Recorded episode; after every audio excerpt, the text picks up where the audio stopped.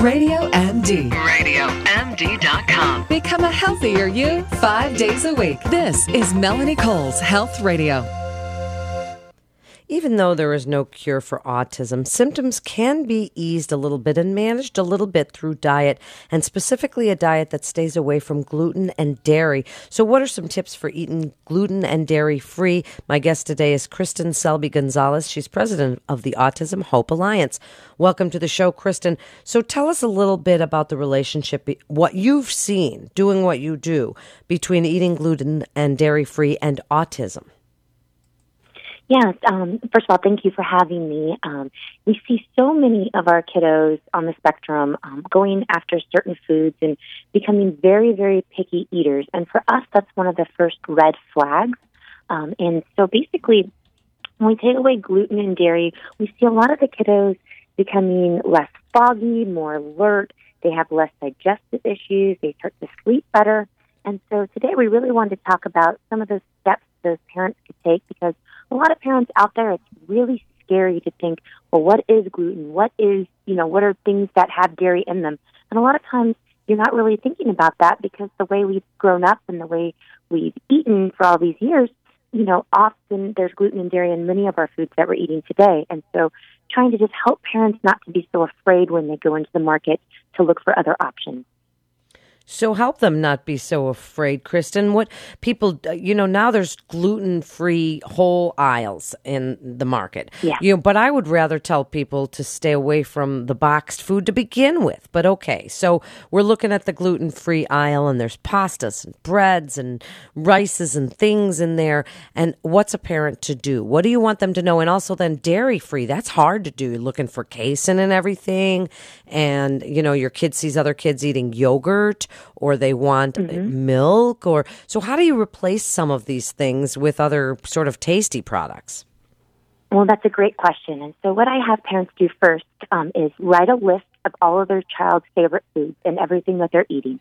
And then what we're going to do is we're going to look at the substitutes for those and so with milk, there's different um, substitutes today that actually taste really good. We have coconut milk, we have almond milk, we have rice milk, there's cashew milk. There's so many different um, choices today when it comes to milk. Same thing with yogurt. They have lots of different varieties of yogurt made from coconut milk um, that taste very, very good. Um, what I usually say is to stay a little bit outside of the middle aisles, especially in the beginning, um, because I feel like the box foods, like you were saying, there are some great alternatives. I don't want to knock all the box foods out there, right?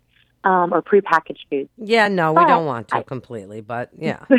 but I think that, you know, I look at what my grandmother did way back in the day, and we stayed in the produce section and the meat department. And, you know, in my lectures, I usually ask families, I say, raise your hand if you've ever been in the produce and meat department. And and all these people raise their hand, and I say, Well, congratulations.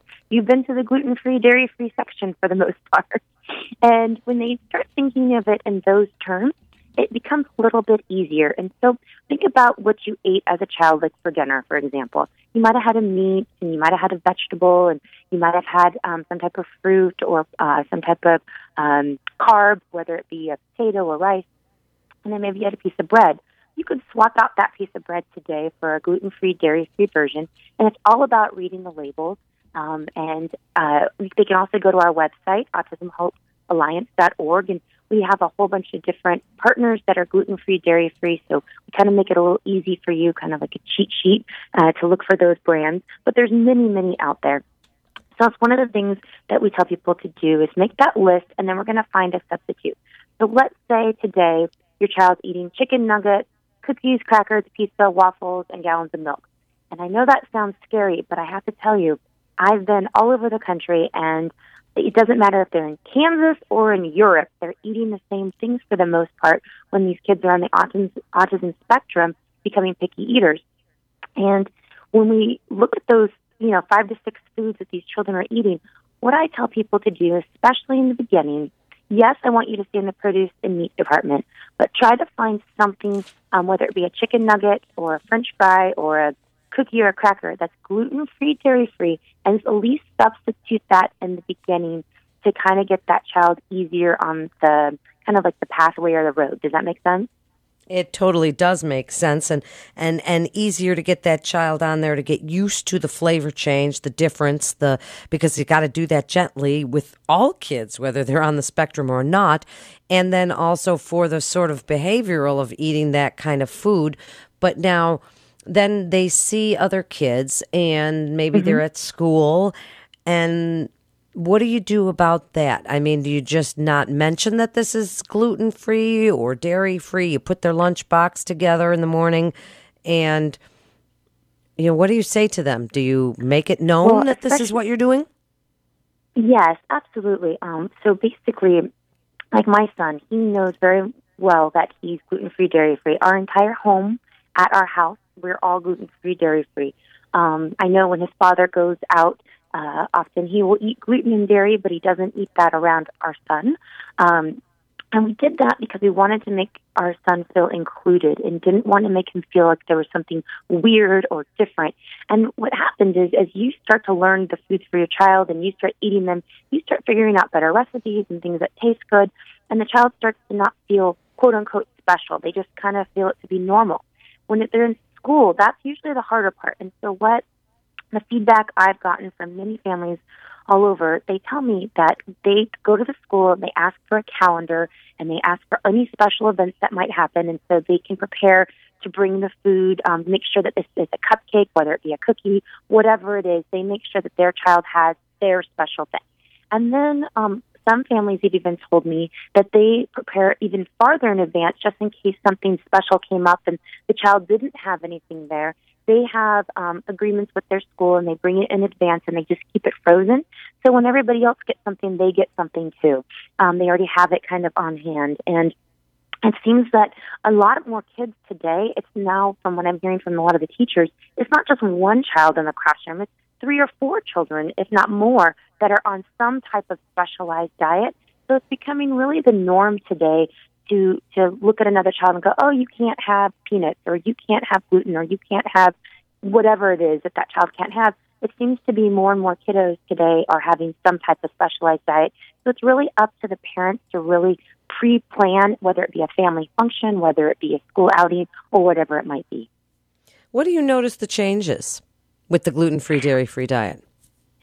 really the changes are quite huge for a lot of families. And the one thing I have to emphasize is it's not like, um, you know, uh, a special diet that you're trying to lose weight or you're five days on and you can have a cheat meal for two days kind of thing. This is really a lifestyle.